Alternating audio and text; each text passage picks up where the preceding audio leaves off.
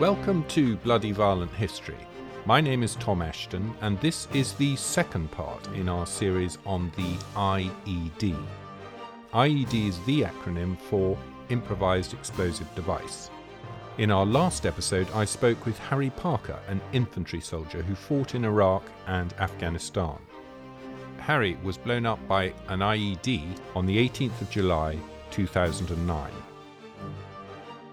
In this episode, I will be discussing battlefield medicine with a combat surgeon, with particular reference to the IED. And then, in the final episode, I will be talking with an ex soldier who works for the Halo Trust, the NGO specializing in the disarming of mines and IEDs. Part 2 Combat Surgeon my guest today is a doctor who qualified in the 1990s. He also served as a territorial soldier based out of the Duke of York's barracks in London. In 2004, he was appointed consultant vascular surgeon specializing in minimally invasive endovascular surgery at Guy's and St Thomas's Hospital. He was posted as a combat surgeon to Camp Bastion in Afghanistan in 2008 9 and in 2012. He is now a partner in the Cambridge medical research company Cydar, which he founded with others in 2012. Tom Carrell, welcome to the podcast. Thank you. Good to be here. So, the first thing perhaps is just a little bit of background from your childhood, family, growing up. Uh, so, I grew up in New Zealand. We had a fairly strong kind of military uh, tradition in the family. Um, and uh, I came over here actually as a late teenager. Um, in fact, did a um, attachment out with Royal Green Jackets in um, Germany in 1986, I think it was.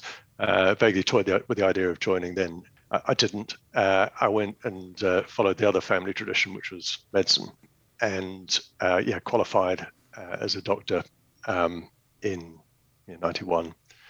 And then uh, missed a little bit of that whole life, and particularly the kind of field craft, that aspect of it. So I actually joined um, the TA in 1995 um, as a sideline from doing medicine and my surgical training.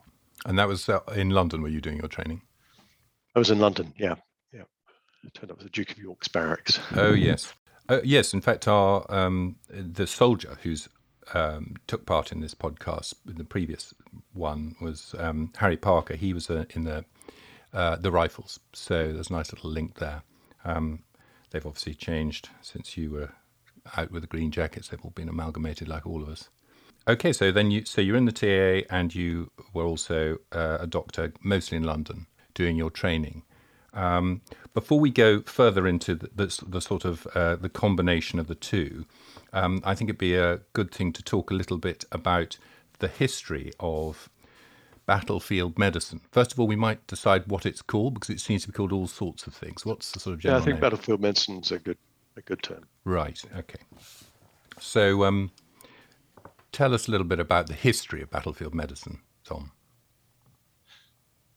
Uh, it's a huge subject. It goes back kind of to ancient Greek times and um, and onwards. But essentially, the the theme's actually quite uh, consistent all the way through, which is that there's nothing quite like um, war to really move on medicine. Um, and uh, you know, a lot of the really big advances in medicine and in surgery, uh, in particular, um, have been you know, driven for these kind of quantum leaps um, that have happened. Um, and it's drilled into you actually right the way through uh, medical school and surgical training, um, a lot of a lot of the basic principles, uh, and they go back to all sorts of things about the importance of stopping bleeding. There's a lot of these terms that are still used in surgery, debridement, um, and others which go back, I think, to medieval um, French um, war surgery. This this importance of cleaning wounds, um, what used to be thought of as just cleaning the wound, wound and lead, lead, leaving God to heal it. Uh, onto other things with again the kind of big French themes around the um, sorting of patients, the triage, uh, all these things pop up, and they're all um, from these kind of wartime experiences of how do you use what you have in the way of your resources to give the maximum benefit to the maximum number of people that you have. Um, and uh, then, yeah, 20th century, which uh, you look at where that started and where it finished up um, in terms of how we looked after after people uh, in general and um, and casualties in particular. Uh, from things where going into First World War, if you had a open fracture, you know, gunshot wound to the femur, you had an 80% chance of dying coming out from that, and it was kind of a less than 10% chance of of dying. You had blood transfusion that was pioneered uh, literally you know during First World War with uh, blood banks um, you know being kind of part and parcel and, uh, uh of uh, care coming out of the First World War. Invention of cardiac surgery was basically a wartime innovation, uh, and it was very you know actually just thinking back to my training in the 1980s and late 80s, early 90s, it was still very much that wartime uh, legacy. The really big names in world surgery were those people that made their names uh, as young surgeons during the Second World War uh, and uh, Korean War afterwards. Um, and then were know, these the, Brits the, the, or were these uh, Americans and and and um, Commonwealth people as well, doctors? So, so all of the above. so all of the above. So the the really big, uh, yeah, uh, American names like uh, DeBakey, um, the big Commonwealth names. Um, he was actually more mature surgeon, surgeon at the time during the Second World War, but uh, Archibald McIndoe, who, uh, who had basically founded the modern specialty of plastic surgery and whose legacy um, at East Grinstead and then spreading around the world was you know, hugely, hugely impactful. Uh, was that the fighter pilots um, who got burnt? Was that the guinea pigs? it was yeah it was it was the guinea pigs but it was more than that it was uh, this approach to soft tissue injuries uh, and the uh, reconstructive surgery the whole print the whole practice of it that uh, was um, yeah that was pioneered and then kind of blossomed from that out into a massive a massive thing and not just obviously wartime that's the, probably the big uh, resonant thing is you get these big advances these big quantum leaps and then a kind of filtering of those lessons from what happens in wartime out into civilian practice. And so, uh, from ancient times to the present day, I imagine if you received a wound on the battlefield a couple of thousand years ago, there's a good chance you're just going to die. So, that, in, in so much as there wouldn't be that many wounded ultimately to care for. Whereas nowadays, if if you get them off the battlefield and look after them, you know, just about everyone can survive. Is is that a thing? You know, in in in other words, you, did they not have a problem? Did they not have something to deal with that we do now? Yeah. So exactly. So broadly speaking, there are kind of three sort of modes of of death after trauma, uh, and there's the kind of immediate death, the sort of un, yeah, unsurvivable injuries, uh, where you know, even if that injury happened to you in the middle of an operating theatre, you couldn't be saved. Um, and then there's the second uh, mode of death, which are the people who die you know, pretty quickly within you know, an hour, maybe a couple of hours, uh, and a big peak in the first half half an hour after after trauma. And that's a lot of that is people uh, bleeding to death, um, uh, so hemorrhage, um, and then you have the the late deaths, which uh, have been you know, largely due to organ failure, to infection, uh, and also kind of uh, you know, long-term unsurvivable uh, brain injuries. So actually that understanding of the patterns of, uh, of threats to life after trauma, that's been a really big bit of driving the improvement in uh, care and, and led to the dramatic changes in survival rates um, in, in modern times. And it, yeah, it kind of goes, it's actually that, that understanding of things goes right the way from the design of uh, your modern body armor and vehicle protection through to the systems of management that we have for battlefield trauma um, from the point of injury through to definitive care. So, yeah, probably one of the biggest uh, changes in modern times has been this understanding that your job early on in the from point of injury uh, to uh, kind of primary um, care is just to stop the people, stop the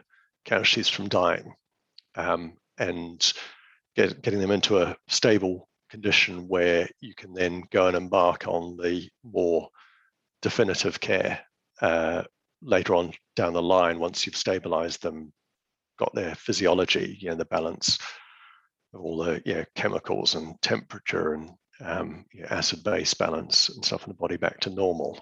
Um, so it's this idea of saving life uh, uh, early on uh, and just being hugely rigorous about that bit in the first you know 30 minutes hour two hours. Um, and then you can then embark on those things that Archibald McIndoe and others had had, um, had you know, pioneered in terms of the reconstruction of, of people when they're in a, a, a, much fitter state to do that.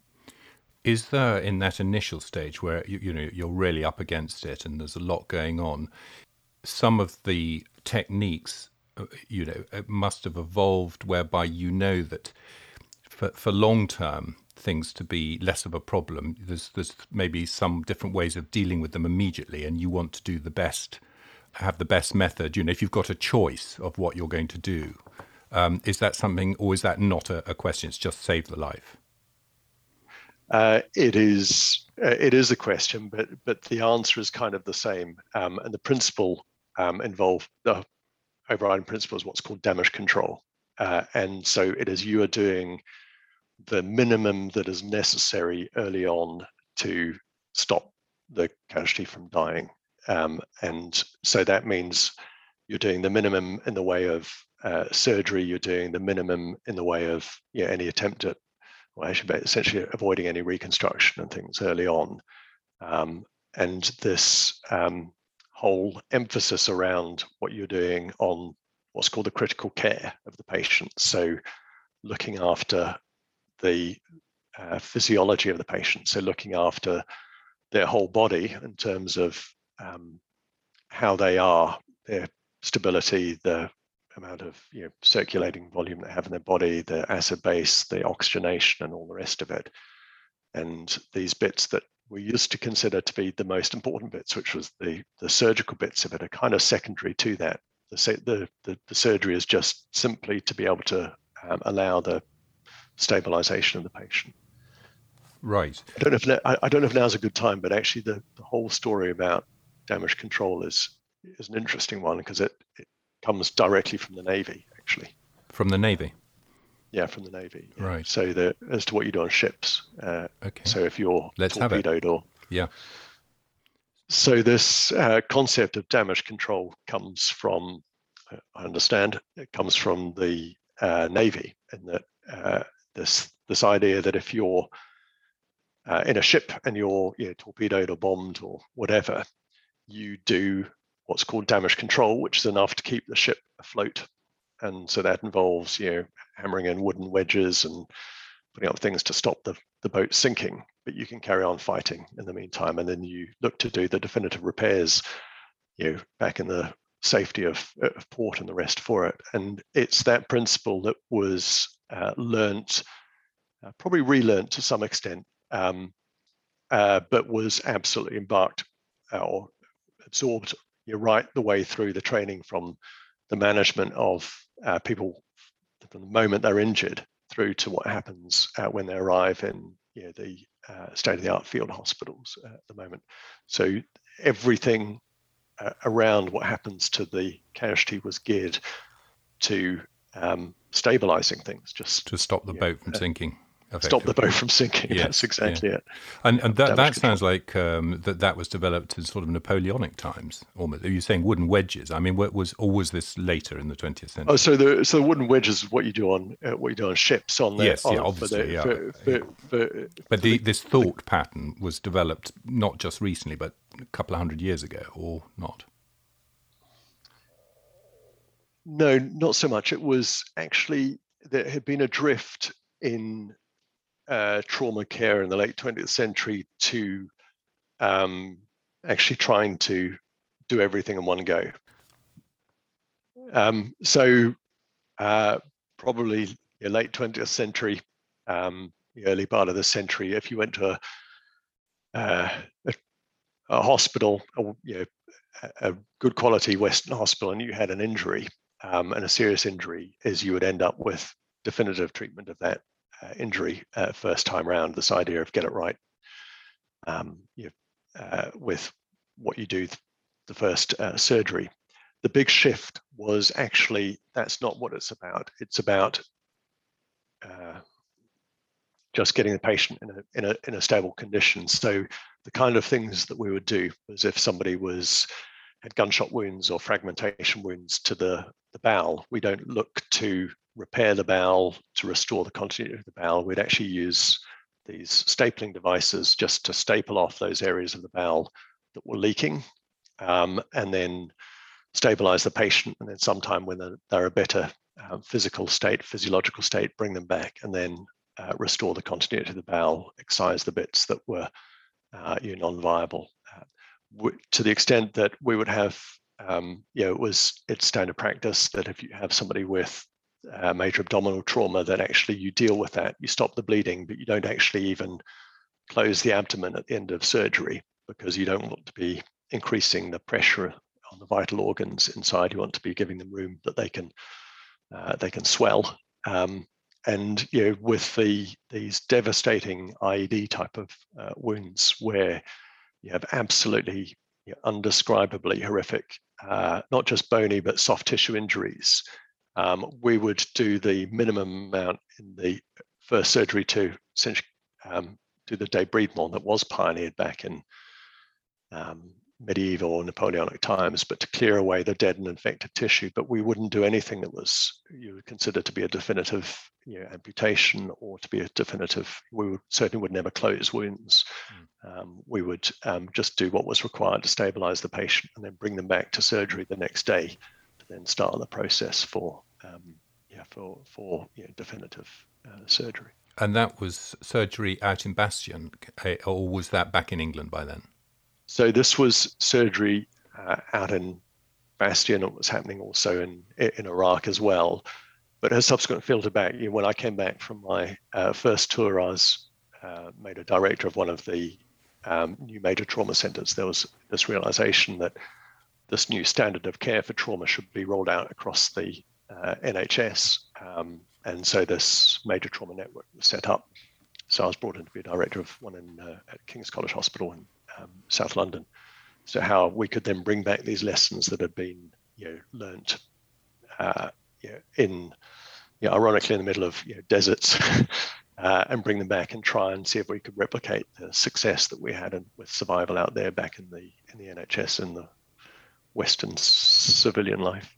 The NHS, for those of our listeners who aren't uh, in Britain, uh, is the uh, health service in this country. Most people know that. But um, okay, well, as we talked about that, maybe we could talk about your sort of route into all of this from being just, uh, well, being a, a, doctor in St Thomas's and then deciding to go down this route and do the training and, and, and what is the sort of preparation and training that a doctor has to do? Yeah. Okay. So my first, first of all, my, my background as a as a doctor was particularly um, good place to start, which was vascular surgery. So uh, dealt with uh, surgery on the major blood vessels of the body. Uh, and the most important skill in trauma surgery is being able to stop bleeding. Um, so I was flagged up because of that for a start. Um, and but then what happens is you're put in through this uh, training program, and uh, a real understanding of the whole end-to-end process of what's going on. Um, for those people listening who are familiar with uh, the old Korean War um, MASH type of story, story, where it was all about the the surgeon, uh, it's not actually like that anymore. The big it's, man, uh, yes, yeah, yeah. It's not about the big man. Actually, you're actually just one cog in this entire machine, uh, which is totally geared to uh, saving life. Um, and it's understanding how that all works and how the whole system, right from the point of injury through to definitive care, works and your role in that. So the training that uh, was involved was incredible. It was, yeah, there was um, yeah, mock-up of the entire field hospital. Um, so sorry, you got a, you got a um, a call up from what a, a, buddy that was doing it in the army and and said, "Come on, Tom, you should you should get involved in this. Is something you could really do." How, how did that work? the initial? Uh, it was slight. It was slight. It was a little bit more uh, official than that. So it was. Um, this is getting serious. What's happening out in Iraq and Afghanistan? I was originally called up for um, for Iraq, but then switched to uh, Afghanistan. Uh, so this is all hotting up. Were you called uh, up? Sorry we, to interrupt, but were you called up because you were on the reserve in any fashion? Yeah, yeah, exactly. So I was called up because I was on a, on reserve list, uh, and it was you are being. Well, you get you get a friendly phone phone call first of all, being told that you are about to be compulsorily mobilised, um, and but it was yeah this very official letter comes in, which is you, you are being uh, compulsory mobilised. This is the procedure for it. This is where to report to, uh, and the rest. Um, and then you're put onto this whole uh, process of the um, pre-deployment training uh, that you do for it, uh, which you do as an entire unit, so that you're familiar with all the people that you're going to be out there with. You're familiar with all of the all of the um, techniques, all of the procedures that you have out there, all of the equipment, um, and you're put through incredible levels of uh, simulation, both as a whole hospital, but also as a as a surgeon uh, and doing, um, I mean, it sounds odd as I'm talking to you about it, but it's incredibly real, incredibly realistic, the simulations that you put through. Uh, and putting you under uh, testing, not just for your surgical skill, but actually for your decision making um, and the teamwork in particular. That was an absolute eye opener uh, to me as to how that, how much better that can become. We had yeah, well, even though you're industry. you're used to being in a team in a hospital in London, it's yeah. it's, it's, a different yeah. level. Yeah.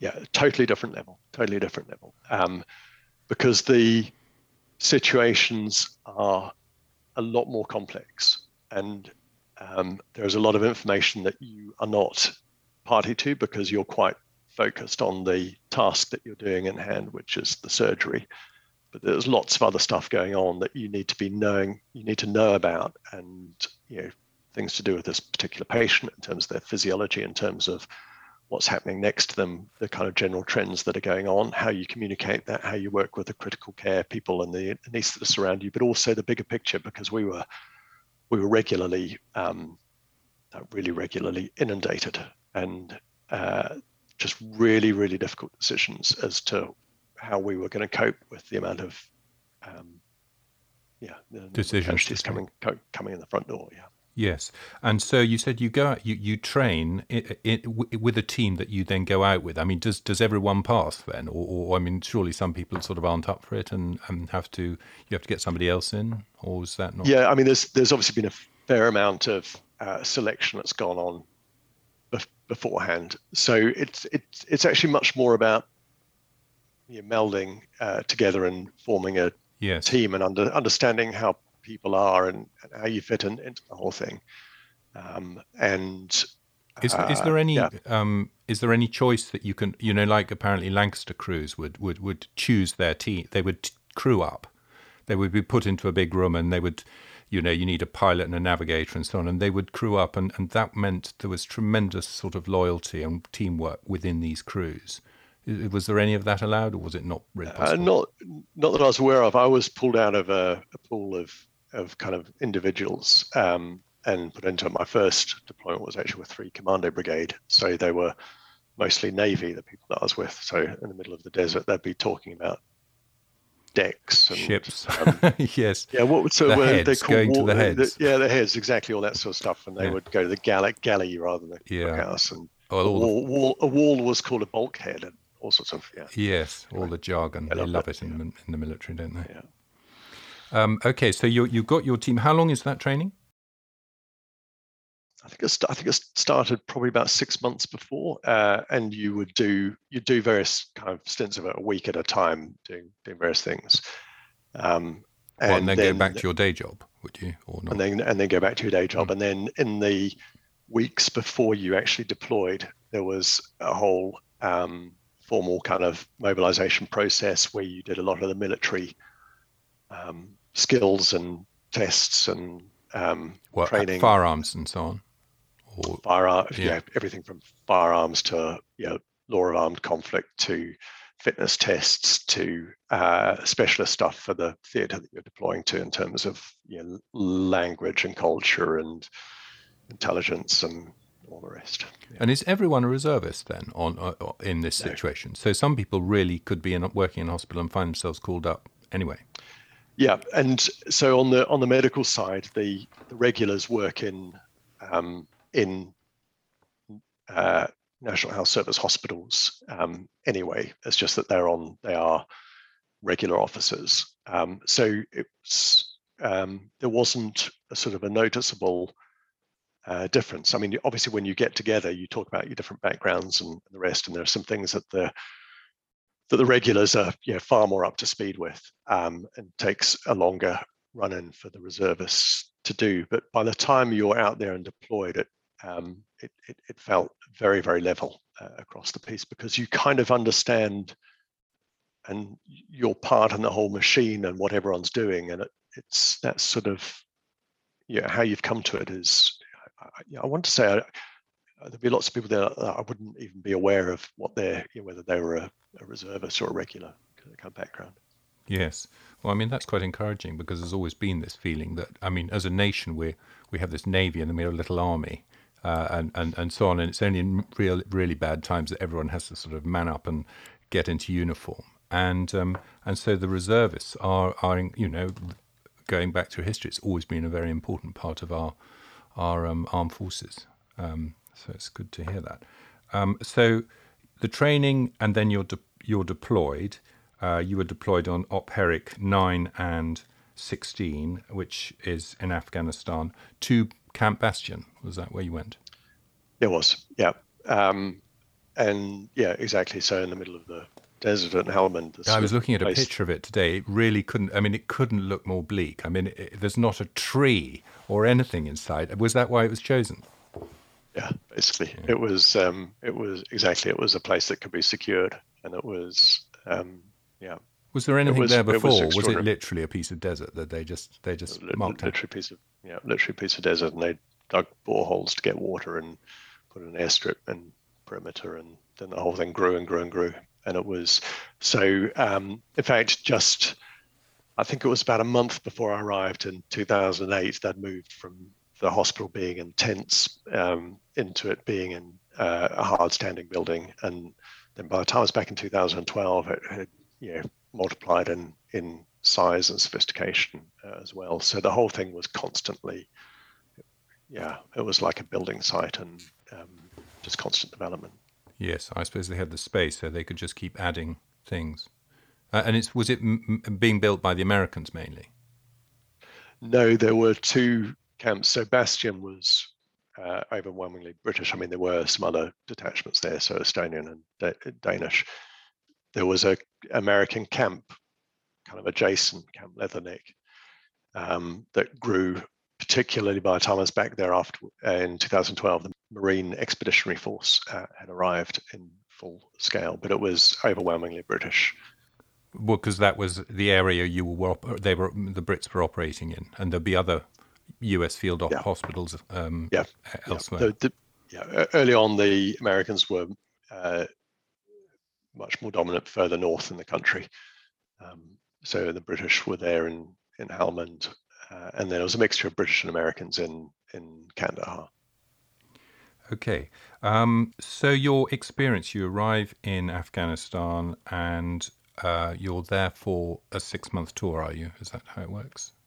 No, it was three months, a three months tour actually in the in in, in country. Um, yeah, so the it was uh, you had a.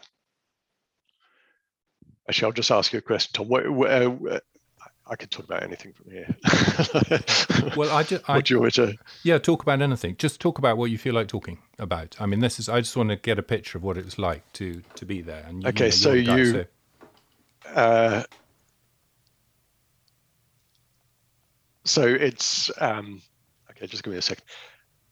Uh, so it's an extraordinary experience. So you um, you say goodbye to, to your family. You you check in at RF Brize Norton, you get on a, a flight, um, and you then, as you're approaching um, unlike any other airline flight you've been on, it's now it's time to put on your body armor and your helmet, and we're turning off the lights and starting the descent into Kandahar. Um, and then you arrive there, and it's suddenly feeling all quite you know, serious. Um, and then you get on a, at that time we got on a C-130 and flew across, and because I was an individual re- replacement, individual reinforcement, uh, there's a kind of a motley crew of other people on board that aircraft, and then you come in and again, kind of a sort of a tactical landing almost at, um, at, at Bastion, and then you arrive and it's you're there in the middle of the desert and all the you know the it was wintertime actually first time I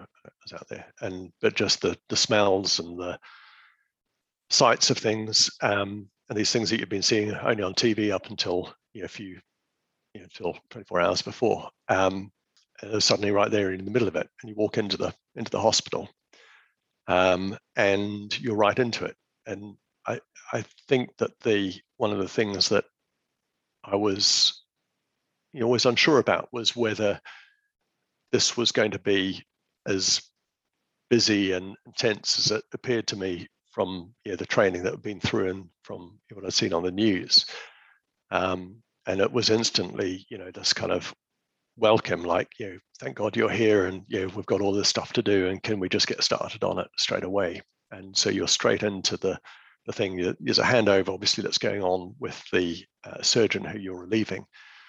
Um, but it was, you know, straight in at the deep end and just busy from busy from not just from day one, but almost from hour one um, into into things. Uh, it was the most extraordinary, extraordinary transition that you do from going from the normal civilian life into, yeah, just fully immersed in this this world where you're seeing you know, patterns of injury um, that you've just not been exposed to before. Uh, I mean, you know all about, but you're ju- and and it's just relentless. The following is an extract from Harry Parker's book, Anatomy of a Soldier, Chapter 13 The Oscillating Saw. It happened faster than normal, I was picked up and rattled onto a stainless steel trolley spread with tools that had been carefully lined up, but the knives and forceps spun and slid about as it was quickly wheeled over. I was now at the end of the table next to the body. Someone go and tell the family. He lifted the leg and inspected it, moving the puffy flesh. How high? he asked. No one answered. He was over the body, still assessing it, and the others looked at him and over his shoulder, waiting for his decision. He glanced at the body's head and paused. Al, we're a bit low on blood. Pressure has just decreased dramatically. The woman was watching a machine. How can we be low, Sarah? He looked up at her. We'll go get some more. And can someone please clean this off the floor? I'm slipping. He then spoke very little, and the team around him started to move to each command he gave.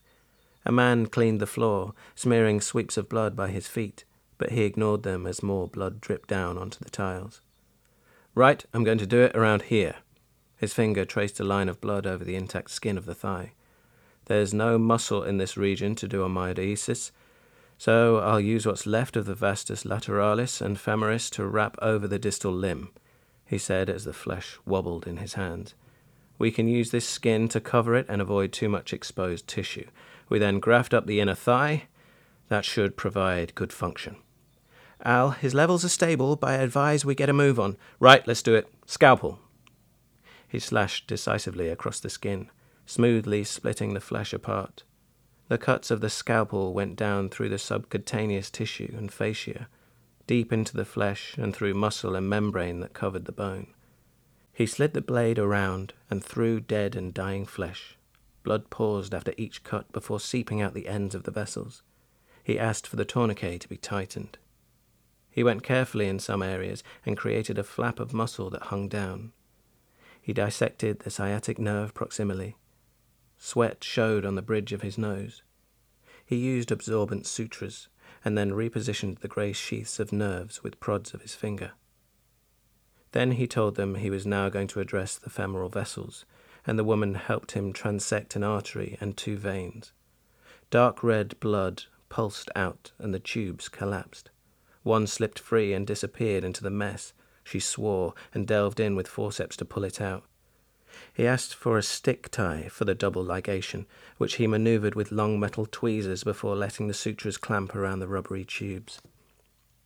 He grunted that he wanted the electrocautery forceps, and a small machine resting next to me on the trolley was handed to him. He placed it against the arteries, and it sparked as it cauterized the ends of the vessels. He told them they had achieved hemostasis, and the smell of burnt flesh wafted up. He told them he was happy so far, and he glanced down at me. He stretched his back and said that he was getting too old for this. He asked for a Cobb elevator, a small metal implement that was picked off the trolley, and he cleaned away soft tissue from the bone until the white showed. He shaved away a thick ridge and all the periosteum he could get to. The soft, fleshy areas of the leg were now held apart by a bar of bone that was dry and hard between them. Two others helped him position retractors that pulled the flesh out of the way so the bone was clear. They had worked faster than I had experienced before. He asked for the oscillating saw. I was passed to him. He gripped my handle and placed a gloved finger on my metal trigger. He held me like a weapon, and down at the end of my barrel was a flat stainless steel blade with its sharp teeth pointing forward in overlapping rows. He pulled my trigger, and my motor whirred, and my blade end blurred. This was when I became useful. He said he was happy to make the cut. He asked one of them to hold the limb. His masked face looked down over me, and his head torch lit my matte surface. I was in the valley between two banks of flesh, pointing straight down at the exposed shaft of the femur. He pulled my trigger again, and I made my blade vibrate so that its teeth distorted together as one. He pulled harder until my blade was cycling 16,000 times a minute. My high pitched buzz was new in the room, and the men and women shifted uncomfortably. He held me an inch above, and then lowered me so my 90 millimeter wide blade touched the bone. The pitch changed as I started to cut down. My blade heated quickly, and they squirted saline solution onto me and the cutting face. It evaporated in steam that swirled around the bone and prevented me from overheating. He let my weight descend. My blade end cut through the bone, flashing splinters and dust from the thin trench I gouged out. The juddering of bone passed through the pelvis and into the body so that its skull trembled. The sound of my blade changed tone again as I cut deeper and into the marrow.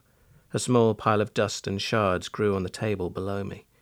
He concentrated, his hands steady around me as I cut smoothly down, and then I was nearly through, and the trench started to pull open under the weight of the limb. He told them to support it firmly until he was through. Suddenly I jerked down and was oscillating free into the air. The bone pulled apart, and the leg and its foot moved away, the gap widening until it was no longer below the body, but being placed on another trolley that was quickly wheeled away. The body had no feet.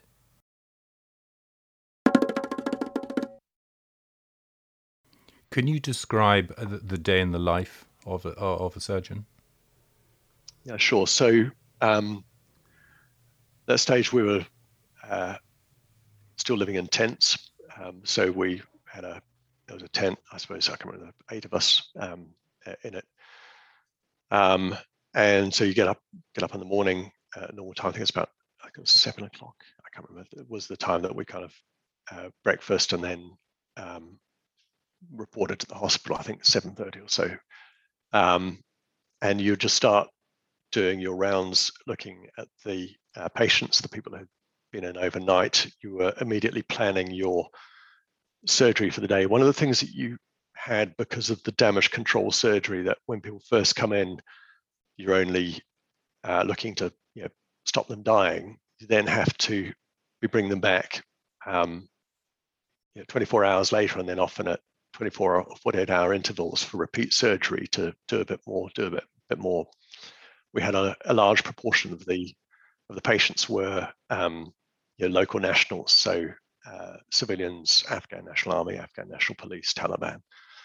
Um, and so you'd just be making this plan for what you're doing uh, for the day, um, then kind of uh, a, a, regroup on that cup of coffee and then go in and start operating. And then generally speaking, I mean, it's funny um, just talking about it, but it was sort of predictable that around about 10 o'clock, um, the calls would start coming.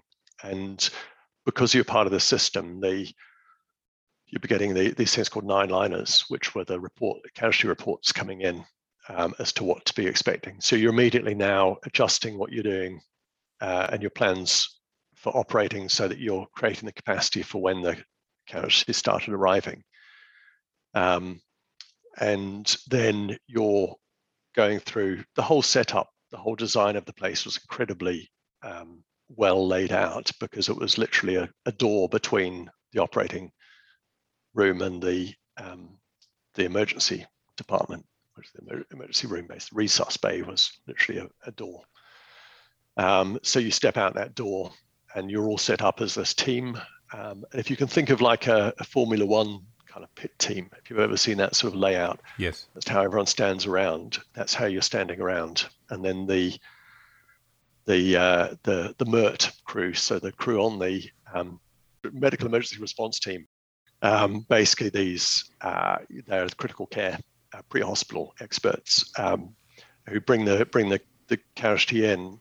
They they will have embarked on all sorts of stuff already en route. Uh, often the patient um, is being ventilated already, or certainly has a lot of the uh, lines and um, you know, dressings and all the rest, rest in, in place. There is this uh, handover that happens, the whole thing incredibly structured.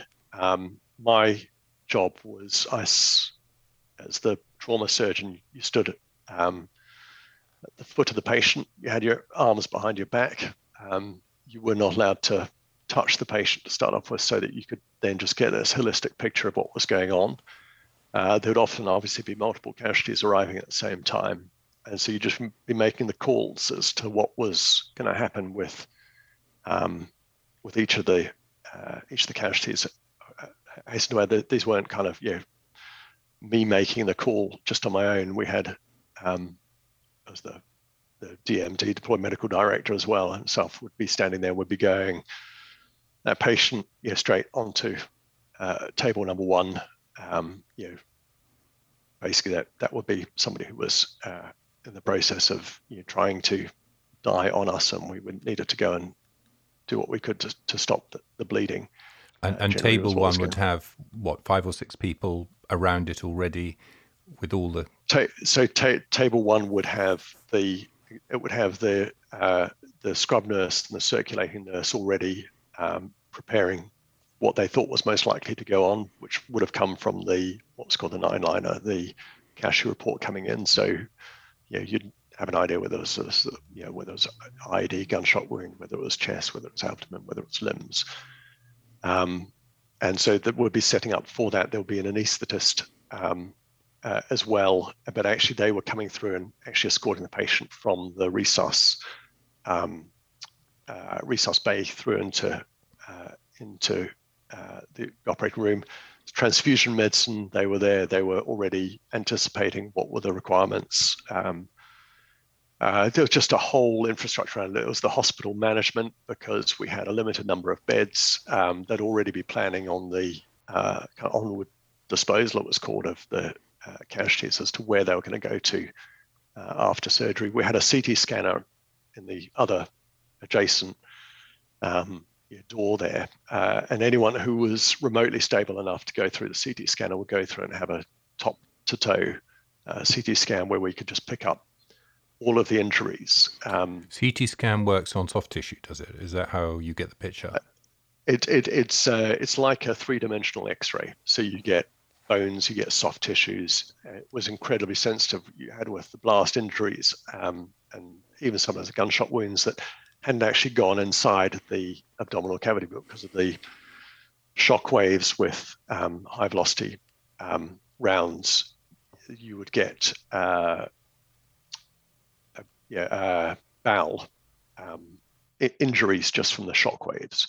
So that was incredibly good at detecting you know, the small leaks of gas that you had from from those injuries. So, so if uh, if something went past, that, that it would rupture the gut inside, would it? Is that what could happen? Yeah, so generally speaking, it would be so uh, an IED blast, um, uh, or it would be a high velocity round that had not actually penetrated the abdominal cavity, but had gone through some part of soft tissue close to it. Um, and you could easily be misled by you know checking the, the track of the round and going, well, yeah, that was a close shave. It didn't get anything vital, but in fact, it had, the shockwave had, had uh, caused a perforation in the bowel, and if left untreated, the patient would rapidly get peritonitis and be in a very, very bad uh, way very quickly. Okay, so that's um, and yes. Sorry, just to just to say another thing, which is just um, for people who aren't familiar with um, modern day weapons, uh, and not just the IEDs, but also the um, the high energy uh, rounds that you have with modern assault weapons, is they're just not uh, they don't respect kind of conventional anatomical boundaries that you would have, say, with a kind of a stab injury or something. You you had a lot of injury being done quite distant to the point of wounding, so the CT scanner was very good at picking picking that up, and you could be, you know, somebody who had seemingly been shot in one place or had an injury in one place, you'd be picking up the the sites of you know uh, often life-threatening injury uh, that was you know, quite remote to that. And is that, do you think, new to the battlefield, or has that always been the case, but which just wasn't picked up on? I think it was one of those things that had been recognized to some extent, the full extent of it not really appreciated, and then had been somewhat forgotten. Um, and then because of the advance in technology, yeah, this was probably the first big war where there were CT scanners where you could literally put you know these horrendously um, injured um, casualties straight through a CT scanner. Um, that you just got your eyes opened as to how much was going on, um, and you know the complexity of you know, of, of these injuries. And are you all CT scan? Could you look at them yourself and know exactly what you're looking at, or does is there a technician who then sort of interprets it for you? Yeah, so interesting. So that evolved very quickly. So initially, it was us looking at it ourselves, um, and the data links back in 2008 were not great. So if we were sharing the CT scans back with an expert in the UK, it was you know, very low resolution um, imaging being shared. Uh, so you were kind of reliant on our own expertise with it. On my second tour out, they'd realized the value of having a um, a specialist. We had a radiologist out there who was just very good at, uh, at reading these things. And uh, although we could kind of spot most of the critical things early on, they would then kind of come through into the operating room and go, by the way, I've just had a look at this and spotted that. You might want to have a look at you know, such and such. Uh, and invariably they were right. You know, um, they'd, they'd, be picking up things. And that must also have been something of a take a little bit of the burden off your shoulders if you know somebody else is looking at the micro and more micro level while you're busy doing with other things? Yeah, hugely. I mean, I can't, I can't begin to describe how complex all of these situations were. If you can imagine um, a giant operating room um, where we would have, say, four operating tables, I think maybe five, um, and going on, you know, with severely injured patients on all of them at the same time. You've got a critical care, I think of an intensive care unit out the back of it, which has got a limited number of beds, uh, and we're trying to dispose of the patients onwards. So getting in aeromedical evacuation uh, where possible, um, just moving patients on uh, out the back. And so all this stuff going on, and a lot of the information that you have, well, actually, when they first arrive, uh, really, really unclear information on the pattern and extent of the injuries with each of them are often you know, the, the, the course of the patient, I suppose, um, only becomes apparent once you've started operating and the kind of general uh, trend of things. So you've got really so the nine really line. dynamic.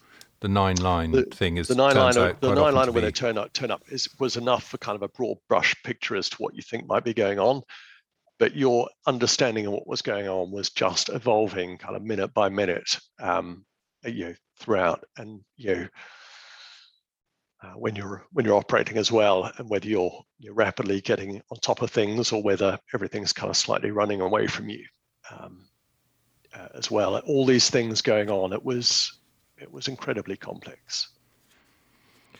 Uh, we talked about it a little bit earlier. Who's doing triage, or is that an on? Does triage go on all the time?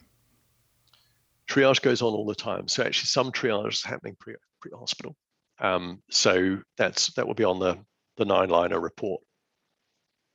Um, and then uh, and then there was another triage that happened um, on arrival. You know, so literally this one we can kind of park over there, keep comfortable for a bit, come back because there's nothing immediately life threatening. These ones are life threatening. That one through onto table one, that one through onto table two, that one to the CT scanner, then onto table three. Um, these sorts of those sorts of things going on. But uh, never uh, a question then, of um, certainly. I, I talked to old General John Hackett years ago in the 80s, and he was triaged at Arnhem in a German field hospital and he was put in, you know, in a corner, made comfortable to die.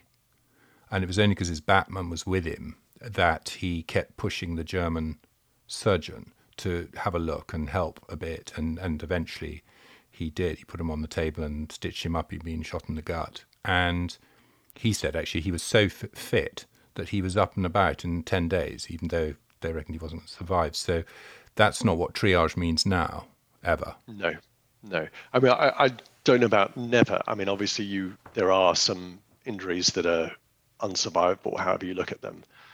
Um, but certainly, it was that wasn't um, something that we had experience of, or that I ever experienced. Um, we we had people coming in, you know, in in cardiac arrest, um, but because they'd been um, you know, alive on the helicopter, uh, then yeah, we would go. We would absolutely give you know, all efforts uh, that we could um, with it.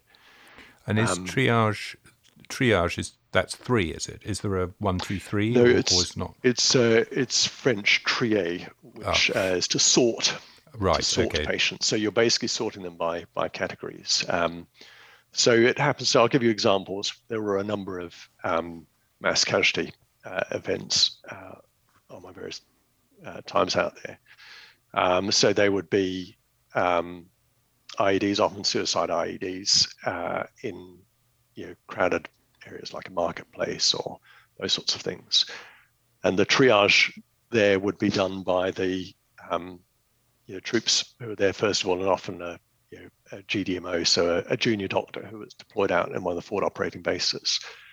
And you do things like they would do forms of triage, which is right, you know, all the casualties I want to move over you know, to that and you designate a spot. And what you're then doing is everyone who's able to walk is going over there. So you've done started the sorting process. All those people who can walk, you've just demonstrated that they've got enough. Wounded. Mm. Yeah, exactly. They've got enough blood going around their body that they can. Brain is there. They can hear what you're saying, understand what you're saying, and they can walk and move around. Uh, and then you look at the people who are left behind. You're then looking at the, those people who so go right. Who here? You know, you, would ask some some uh, some general question like, yeah, call out if you're wounded, and so people who then call out and you speak and all the rest, we now know they've got enough blood going to their brain that they can speak. We know that they're not fit enough to walk, so they're kind of in a middle category. It's the people who are then silent and not reacting that the people you then need to go over and have a look at, and then you need to pretty quickly, um, you know, sort those into the people who are dead uh, already and to those people who have got immediately life-threatening uh, injuries that are something that you might be able to do uh, do things about. Yes, I seem so to remember from my training, bleeding, breathing, breathing, bleeding, breaks and burns, something like that. Was that the thing? Uh, so yeah, so it moved on a bit actually. I, I so hope so. Be, so um, I think you were saying you served in the 80s. Um, yeah. I don't think you'd all we had was a little bit of, um, you know, the from the Falklands. Everyone was very excited, mainly about yomping. That was the main thing yeah. they seemed to get from, and, and and as I think I mentioned when we talked before, um, you know, uh, saline drips and yomping. That was what came from the Falklands. Yeah. So the Falklands was a um, was an kind of non-characteristic conflict. So for for various reasons, I'm sure you're aware of historically with the helicopters not being available at Atlantic Conveyor, and the rest is they didn't have rapid um, evacuation of the casualties. So there was a certain amount of triage that happened because they, they couldn't uh, evacuate people quickly. So essentially, the people who made it to Ajax Bay were a fairly heavily pre-selected um, group as well. uh, there was a lot. There was a lot of stuff that they were doing that was standard civilian practice, you know, right up into the early 2000s of you know giving, um, as you say, saline, putting in drips early, um, giving colloid, which is another kind of form of fluid as well. Uh, but actually, evidence came out that that was not a good thing to be doing. Right. Um, and the and temperature so- also affected yeah. things, didn't it? I think there was something about temperature that helped in some circumstances. Yeah, it's a it's a really complex area. So there uh, there are some good things about low temperature, but there are some really bad things about low temperature. So we would talk about the the triad of death or the vortex of death, which is this spiral you can get into where your body temperature gets low, you have low circulating blood volume, and your blood is getting acid. When that happens, because you you're all the enzymes your body designed to work at 37 degrees at a pH of seven. As soon as you drift away from that, they stop working. So suddenly your blood clotting system isn't working properly. So suddenly you start bleeding more. So you start bleeding more, you lose um, your blood pressure, perfusion of the tissues, you get more acid building up. You're into this kind of spiral of things going down. So uh, what we do now is a kind of a controlled um, hypotension so that when people have got major bleeding and their blood pressure drops, so long as they've got enough blood pressure to keep their brain vital organs alive, we're okay with that. Um, and then we do the things that we need to do uh, to stop the bleeding, to kind of put the, the another kind of analogy is put the plug in the bath um, before you then turn on the taps. So um, the old days of just putting up the drip was kind of just just turn on the taps and try and fill the bath back up. But until Yes. you've until you've plugged it, Yes, you're filling it you're- up with onto water, not blood. to hide it exactly all. exactly so that was another big um actually advance it was a, this one was probably more a relearning of a lesson uh, from the second world war and from the korean war um, when blood used to be transfused as whole blood um, which has all of the good things in it in terms of the clotting agents and the cells that help blood clotting as well what had happened through civilian life is uh, blood transfusion had become just about the red blood cells, about the oxygen carrying capacity of it. So again, there's a really big rediscovery of this thing that actually giving um, all the blood components, so the uh, red blood cells, but also the plasma that has all of these clotting factors in it, and the platelets, which these cells uh, help stop um, help stop bleeding uh, as well. Uh, so that was a really, really big um, you know, lesson re relearned and kind of moved on another And do you think amount. that lesson can be applied in the in the civilian world we live in now ar- around hospitals? That's a really good example of something that's come back from Iraq and Afghanistan and gone back and gone back into hospitals and really changed things as well. So um, people on the scene in car accidents or whatever have have a different kind of training now and know about. Yeah, so no, not so much on the scene. It would be when you first arrive in uh, an emergency department. Um, so it's at that point. It used to be done in a reactive way. You'd kind of wait until things were spiraling out of control in terms of bleeding before you'd be giving the plasma and the platelets the rest with it. Whereas now uh, it's moved to we can see that this patient is bleeding so much that this is going to this is an imminent threat that's going to happen. Let's stop that before it gets worse. Okay, um, so this podcast is about the IED, the um, improvised explosive device. Um, are you able to give a, a, description, perhaps, of the, the difference between a, a bullet wound and how an IED affects a human body? So it's a good question. That uh, okay, give me a second.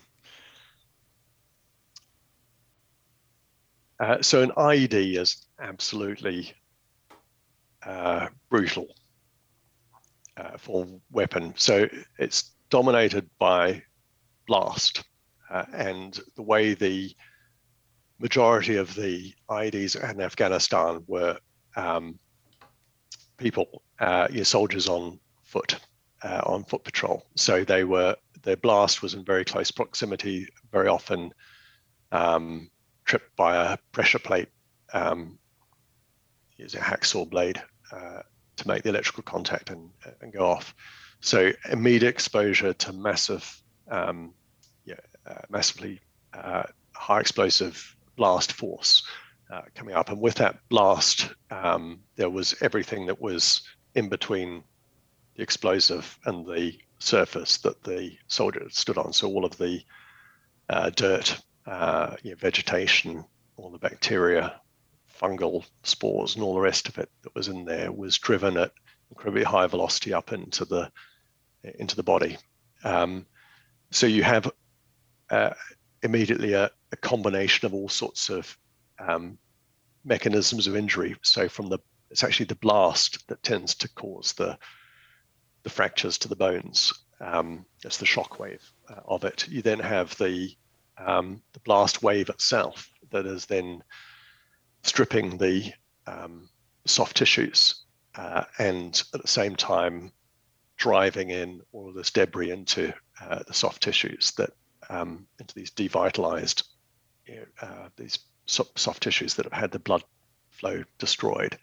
So you immediately have just the um, worst possible situation that you can imagine for trying to do something. Um, so whereas with a gunshot wound, uh, so here we're talking about uh, military gunshot wounds, which are high energy transfer ones. So you've got, you do have a round coming through that is really high velocity. You are getting shock waves coming through. They are devitalizing tissues around where they've been, but they're generally not bringing in huge amounts of external debris to them, and they're much more kind of along and around that particular uh, path of the uh, uh, of the round of the bullet. Um, whereas the IED wounds were just far more indiscriminate, and um, I'm sure you you know, but it was you know there'd be multi, not just multi limb, but also multi um, body cavity, multi body um, region as well, and just horrendous horrendous combinations of injuries. There's um, yeah, thank you for the, for that, uh, Tom. There, there's um, seemingly in different conflicts certain types of weapon which get a particular bad rep. Um, and as a couple examples, in um, the First World War was the the sawback bayonet. I don't know if you know about that, but apparently, basically, I'm sure you do. That uh, the word was sent back to the Germans that if they were caught with those, that the Tommies or the Canadian troops would basically just kill them. Uh, there'd be no quarter. And in the Second World War, Jamie, my co-host, was telling me that the German shoe mine was a particularly a hated weapon by the GIs and the, and the Allied troops because of that thing of injuring a man to the extent that lots of other people had to deal with him, and he was left with a life-changing injury, but wasn't killed. Um, and white, white, white phosphorus was another example of, of that as well, of uh, in the Second World War, but used by the Allies, um, you know, white phosphorus grenades and the rest. Yes, uh, and and it just that's one of the reasons why I think this IED. I mean, the um, in Afghanistan it, it, was an asymmetrical war, wasn't it? And I remember when when troops first went out there, there was um, quite successful Allied um, engagements with the enemy, where they basically had battles with with uh, you know against men with Kalashnikovs, and invariably the Afghanis got you know, Al Qaeda or whoever it was, um, got taken out, and it seemed rather successful. And they moved into IEDs, and um, it, you know, it really did show how a small group of men could cause a huge amount of difficulty. So, your your what what is your view on it as a device for warfare? Is it is it possible to even have a view on something so horrendous?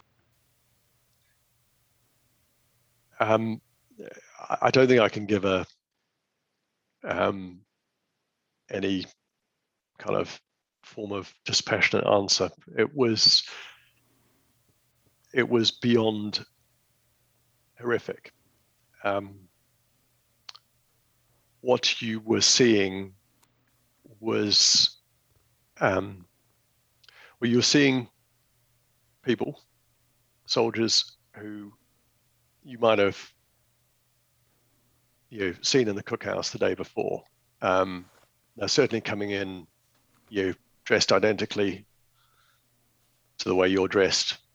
Um, yeah, they got up that morning the same way that you got up that morning, uh, and the injuries or the extent of the injuries uh, with the IED and just what they do to the uh, to the body is yeah it's just I, I can't even begin to put into words. I think you'd need somebody much better with words than than I am to un, to understand that um,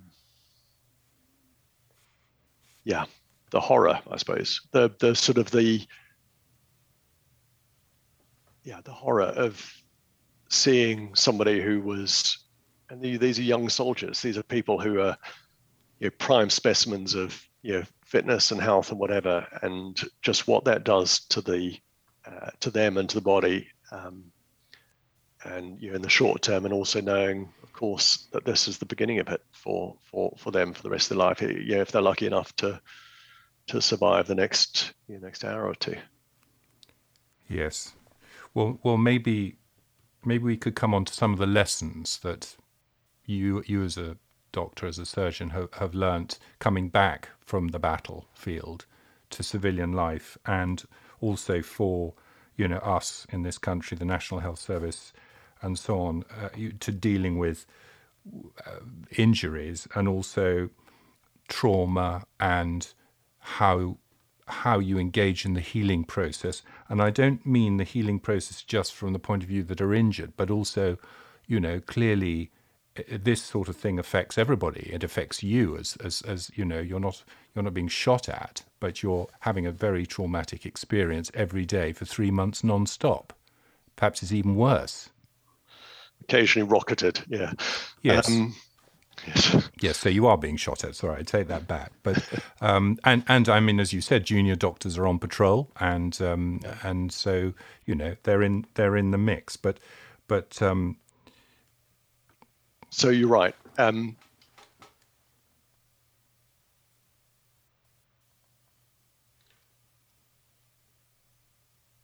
so I think in all these things, you um, try to look for some positives from it all. Uh, and I do think that there that one of the few areas where we point to some positives that have come out from this is what it has done to um, improve trauma care in civilian life and these fundamental um, organizational uh, changes um, and the kind of standardization of the approach to trauma and bringing that back. I think that kind of can't be underestimated. I don't think the UK would have a national uh, trauma network as it has uh, now if it hadn't been for those experiences. I think, um, and maybe touched on this, but it did a lot of um, joint uh, operating with the US uh, surgeons in my second tour, and so there's been a huge amount of um, collaboration and sharing of uh, of uh, lessons and ways that things can improve. So there's a very dynamic um, world around uh, trauma care and how to improve uh, yeah, outcomes for people in civilian life uh, worldwide uh, as a result. Um, I think the bit that is there and will always be there is the lasting effects that this stuff has um, on all those people who are exposed to it. Uh, of course, to the you know, first and foremost to those people who were uh, who were injured, uh, to the families of those who were injured, the families families of those who died. Um, but I think everyone who was out there and everyone who was um, up close with it has been you know, profoundly affected by it. I still, I mean, lots of lots of stuff that I will just never talk about with anyone um, who wasn't out there, not for any uh, reason other than I don't have the ability to be able to convey what it was like. Um, and it feels almost kind of perverse to try and uh, communicate that to people who um, you have no idea. Why would you yeah, it would it would seem sort of in some ways kind of cruel to try and try and talk about it, to try and convey it. Um, so it's something that is a uh, you know, leaves a deep, deep impression scar. I don't know um, on us all.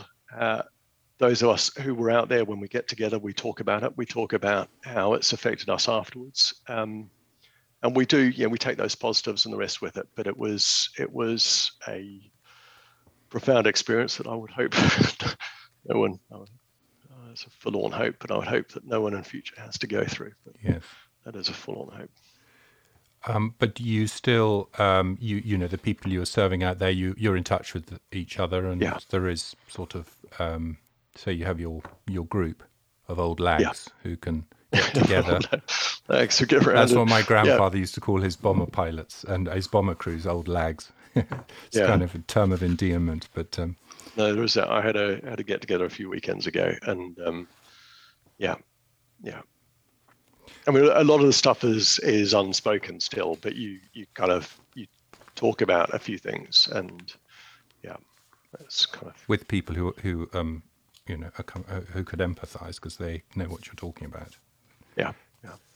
Um, I, I, I, this is probably this is probably I'll probably get into trouble with the surgical trade union if there's such a thing, but because surgeons are supposed to be completely you know men of steel and not to have any sort of emotions and the rest with it. Um, but I don't know a single, I don't know a single person who went through it who hasn't been profoundly affected. Yes. Yeah. Well, I'm glad, hopefully, to put that you can put a little bit of that right because sometimes they're portrayed on TV as being these godlike figures who dispense their their um, advice and skill on on us mere mortals, and um, clearly that's a ridiculous idea.